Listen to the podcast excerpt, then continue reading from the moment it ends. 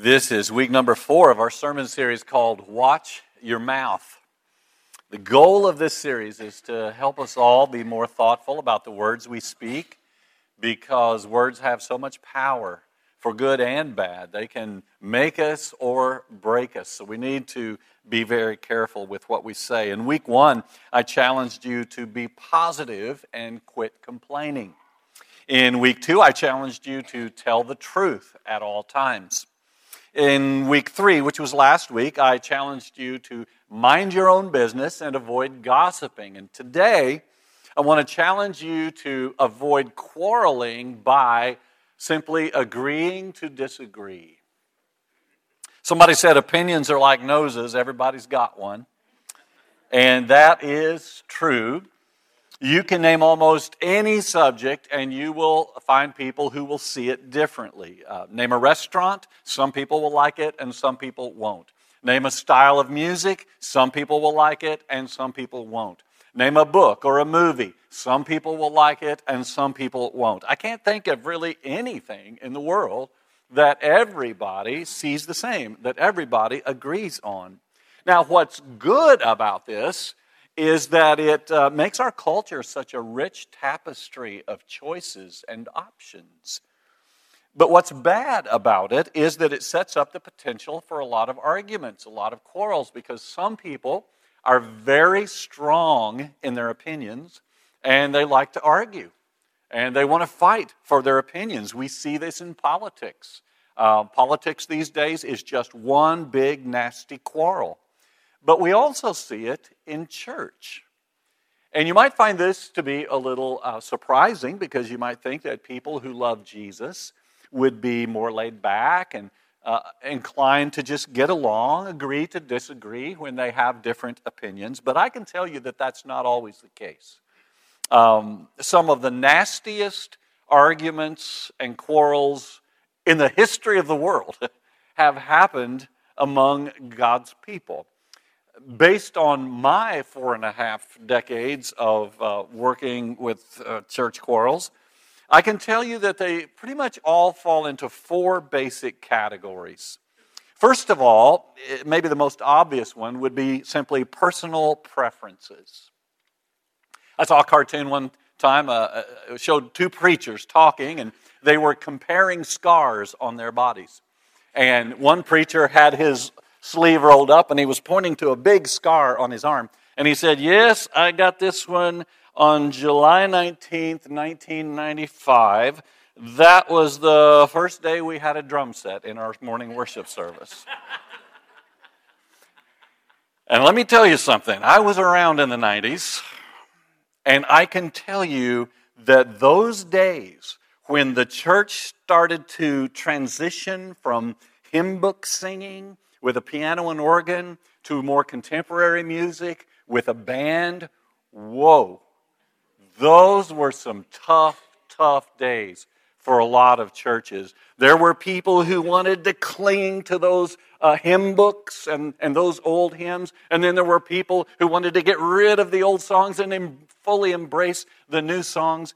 And a lot of churches went through some very dark times with some pretty nasty quarrels um, during that time of transition, and this church is no exception.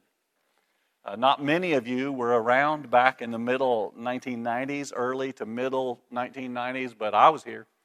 And I remember um, some people had some very, very strong opinions, personal preferences.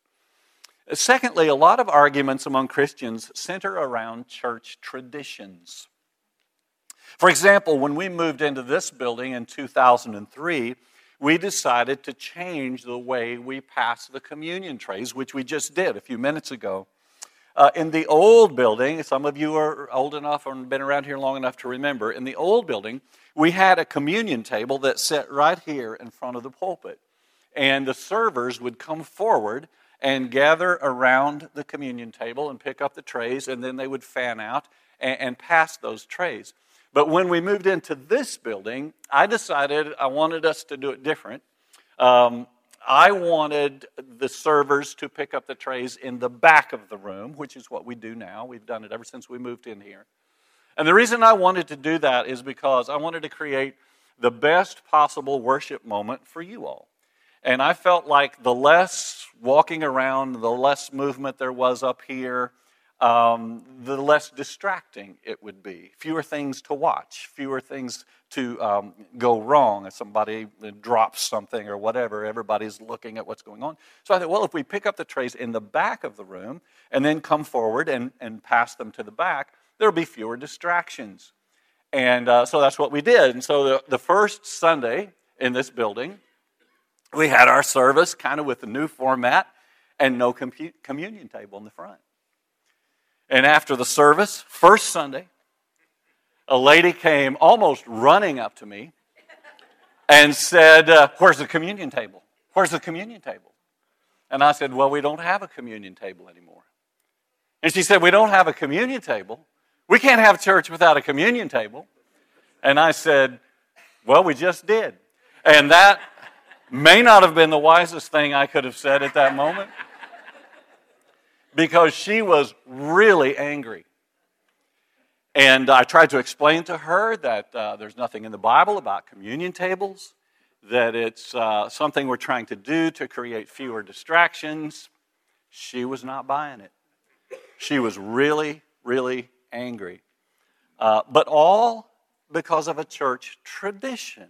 Again, not a scriptural thing, just a tradition. Thirdly, a lot of arguments among Christians center around how to spend the Lord's money.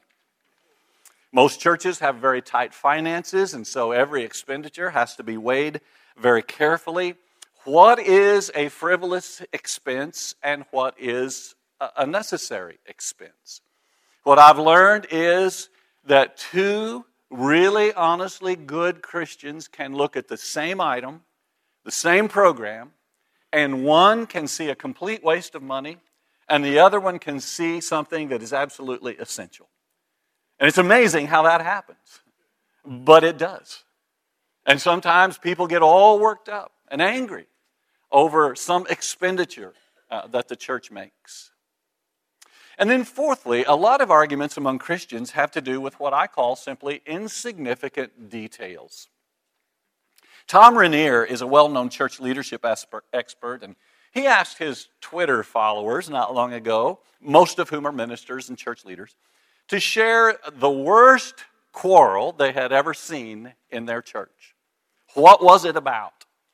And he got lots of responses, and I want to share a few with you this morning. And and these are some you can look up on his website. There's a lot more than these, but here are a few that jumped out at me. Uh, one pastor said that a major squabble broke out in his church over the length of the worship minister's beard.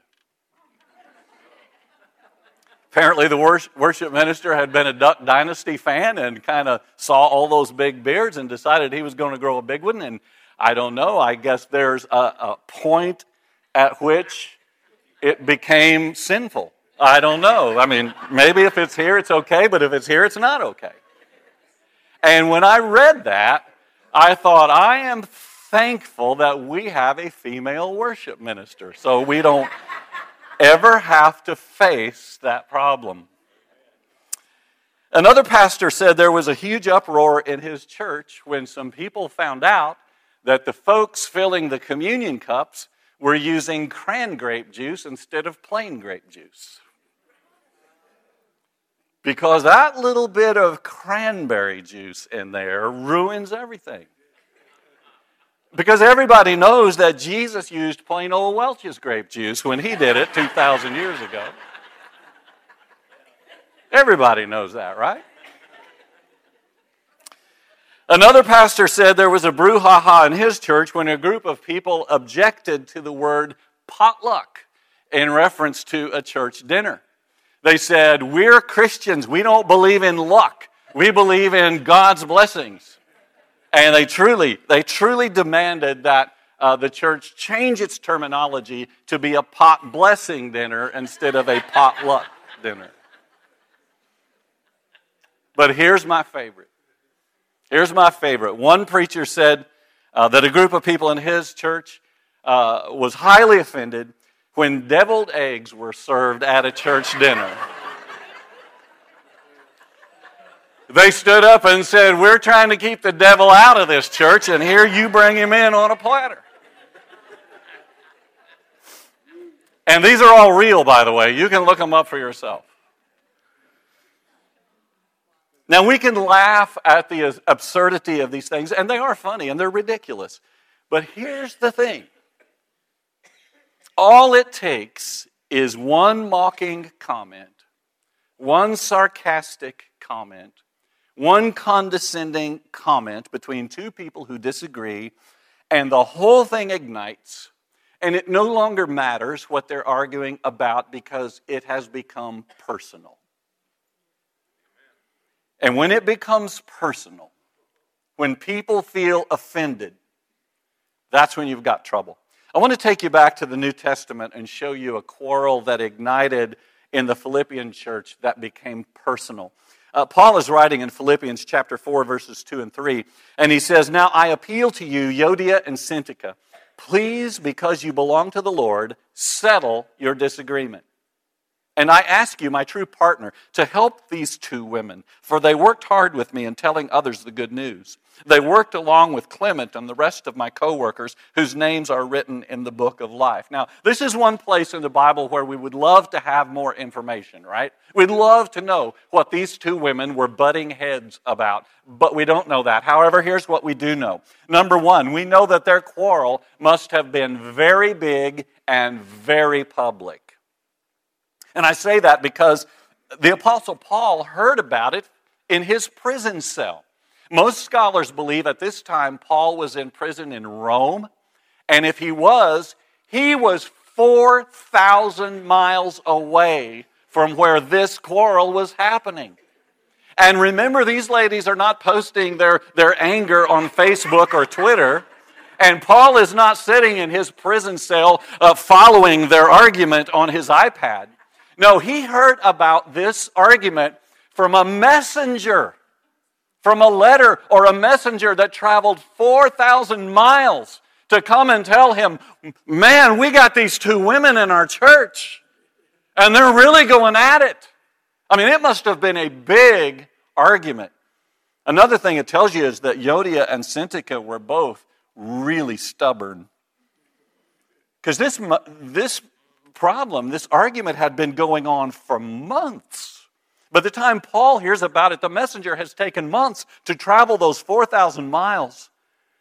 And the leaders of that church must have been at their wits' end. They probably thought when this argument started that these two ladies would eventually work it out and things would get back to normal, but it wasn't happening. And so their message to Paul was what do we do? And neither one of these two women will budge. And it's, and, and it's tearing up the church. And then the third thing we know about this argument is that it had a particularly tragic aspect to it. These women were not outsiders or fringe people in the church, they were part of the inner core. Paul said, These two women worked hard with me in telling others the good news. And I can tell you from experience in church work that if you have a quarrel between two people who are on the outer fringe of the church, and by that I mean they don't attend very often and they're not really involved in anything, they just kind of show up occasionally. If they're out on the friend, fringe and they get into a quarrel, I mean, it's not that big of a deal. But when you have people in the core of the church, your main people who are here all the time and who are working and, and serving, when you have an argument in the inner core of the church, you've got trouble. Because the first thing that happens in any kind of argument is the people involved start looking to their friends and sharing their story and trying to recruit people to their side. And when you get a situation where, where you have people in the core of the church recruiting and people are choosing up sides, boy, that's, that's when you've got real problems. And friends, I have seen churches completely destroyed by quarrels. About three years ago, I walked up here to preach on a Sunday morning, just like I did this morning, and I turned around and I looked out at you all, like I do every week, and right, sitting right back there, I saw two dear friends that I didn't know were here. Two people that I've known for 40 years, dear friends. And they surprised me. They were in town uh, for a conference, and they decided to come and worship here. And so I looked up and I saw them. I thought, oh man, that's going to be great. When church is over, we get to catch up. Well, the thing you need to know about this particular fellow is that he um, is an elder in a church up north. And about 15 years or so ago, he called me and tried to get me to come up there and be their preacher. And um, I didn't even um, hesitate two minutes to say no. And uh, I was happy here and still here to this day. But anyway, about 15 years ago, he called and tried to entice me uh, to come up there. So when we were visiting after the service, I said to him, Man, how's the church doing? And of course, I was referring to the church that he tried to get me to come to. And he got a funny look on his face. And he said, Well, we don't go there anymore. He said, Actually, that church no longer exists. And friends, we're not talking about a little church of 40 or 50 people. We're talking about a church in the St. Louis area that was at least as large as this one, maybe larger. And he said, the church no longer existed. And I said, You got to be kidding me. What happened? And he began to tell me a, a, sad story about how the church became divided over a major issue. And people started choosing up sides. And a big segment of the church uh, was angry enough to leave, and they left. And suddenly there weren't enough people in the church to pay the bills, to pay the mortgage on the building. And they had to uh, disband the whole thing and sell the property. And this is what he said. He said, Mark, the crazy thing is that it all happened so quickly. He said, once that snowball started rolling downhill, there was no stopping it. And so here's the thing we can, we can chuckle about some of the things that people argue about, and they are funny. I told you these things because I knew you would laugh. But we have to understand that you get down into this issue, it really isn't funny. I mean, when we talk about church quarrels, we're talking about something that is truly deadly. Satan uses them to destroy the body of Christ. And so I want to spend the rest of my time this morning sharing with you God's advice on how to build and maintain a harmonious, quarrel free church. Four things. First of all, God warns us to think before we jump into somebody else's disagreement. Titus chapter 3 and verse 9, the Apostle Paul says, Do not get involved in foolish discussions about spiritual pedigrees or in quarrels or fights about obedience to Jewish laws. These things are useless and a waste of time. And I want you to notice that the words I have uh, uh, highlighted there are foolish, useless, and a waste of time. Listen, when somebody comes to you and tries to recruit you to join their crusade against some other church member, someone they disagree with, it is critical at that moment that you use your head and think about what's going on. Think about what you're hearing. Think about the danger. I'm going to suggest to you that there's a 95 percent chance that what this person is sharing with you, what this person is angry about, is going to have nothing to do with you it's going to be personal between that person and someone else. And more likely, it's going to be counterproductive to the cause of Christ, and you need to stay out of it. This is how it happens. One person recruits another, recruits another, recruits another. Suddenly you got 25, 40, 50 people in the church who are angry. The way you stop that is you stay out of those conversations. When somebody walks up to you and says, Man, I'm angry, let me tell you what's going on, you need to back up. And you need to say, you know what, I don't want to hear this. This doesn't concern me. I'm not involved in this. That's where it falls apart so many times. Because we want to sympathize with our friends and we want to throw an arm around their shoulder and say, Oh man, I know what you mean. I know, I don't blame you for being angry. And when you say that, you're involved. You've taken a side. This is where it has to stop. When somebody comes to you and starts talking and laying out their anxiety and their anger and their frustration, it does not concern you. You stay out of it. Paul says, do not get involved. Secondly, God challenges us to help people who are embroiled in a disagreement. Remember the quarrel between Euodia and Syntyche. Paul said, Help these two women.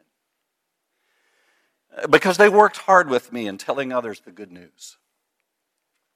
People who have locked horns in a big argument have probably lost perspective.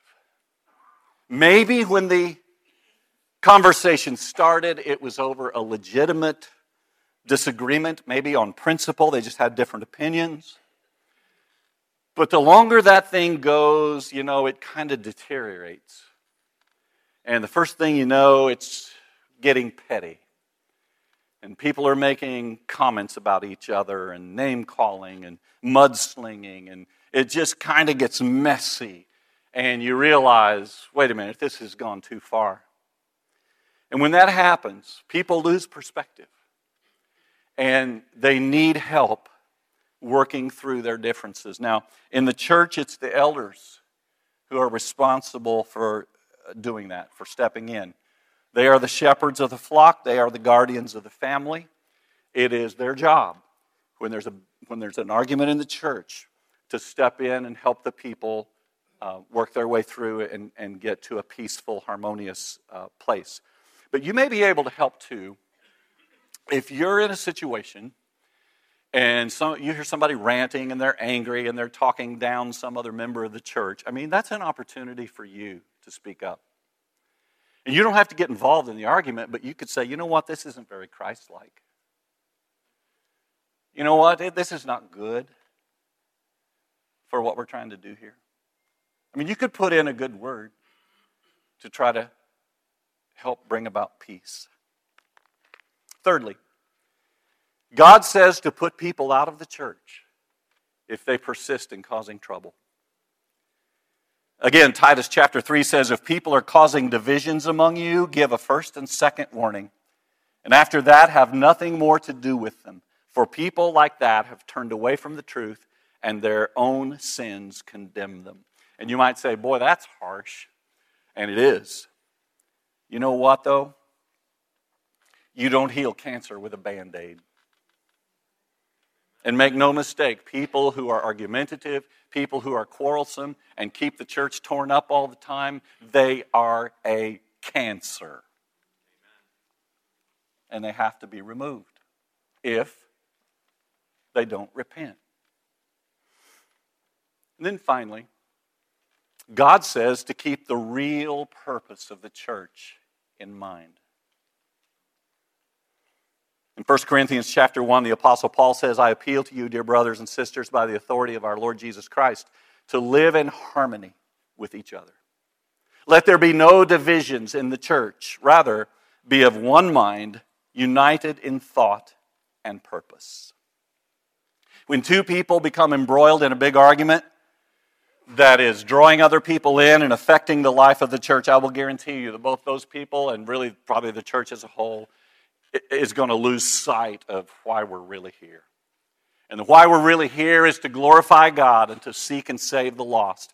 And the more people are drawn into the argument, the more the church will drift away from its true purpose. I know a preacher, and by the way, this is a true story. A preacher who took a ministry with a church that was well known for being a quarrelsome church. They had chewed up and spit out some young ministers, several in a row. And this was an older man. He was just a few years from retirement, and he had decided that he wanted to use his final years in ministry to try to bring some peace uh, to this quarrelsome congregation.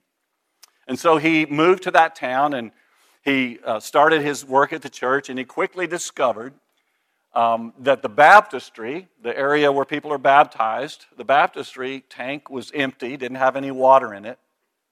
Actually, it wasn't empty, it had Christmas decorations in it, the church's Christmas decorations. There was no water, but it was full of Christmas decorations. And he thought that was a little strange, and so he asked one of the leaders of the church why the baptistry didn't have water in it and why it was full of Christmas decorations. And the man said, Well, we needed a place to put the Christmas decorations, and we haven't had a baptism here in a couple of years. And we just decided that we would drain the water out of the baptistry and put the Christmas decorations in there. Friends, that's, what's ha- that's what happens when you have a quarrelsome church. Two years can go by without anybody accepting Christ. Two years can go by without anybody being baptized into Christ, and no one is alarmed. How does that happen? How do, how do two years go by without one person coming to Christ and nobody is alarmed? It happens because people have forgotten and they've completely lost sight of the purpose of the church. They're more concerned about their, their petty opinions and their pet peeves and their complaints.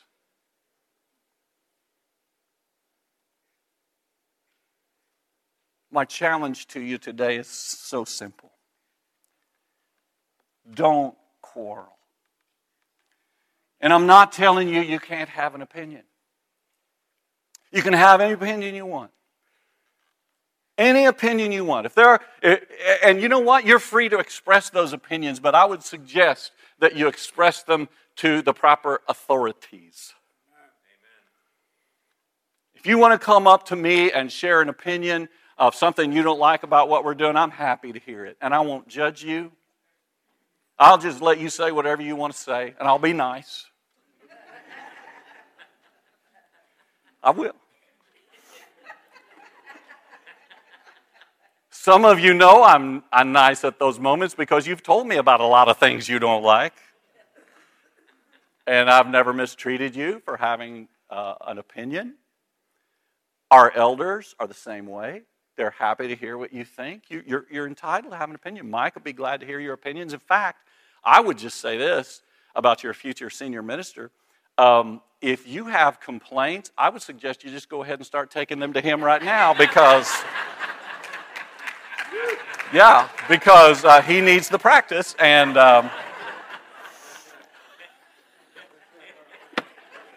I'll hear about that one tomorrow, let me tell you. Uh, you can have an opinion, of course you can. And express it to someone in leadership, of course. But understand that just because you have an opinion doesn't mean we're going to drop everything and, and change the whole church to make you happy. We got 400, 500 people that come to this church. And we can't constantly be changing everything just because one person has a complaint. Understand that, the church is never going to be exactly the way you want it to be in every respect. There's never going to be a time when everything is perfect around here, just the way you want it.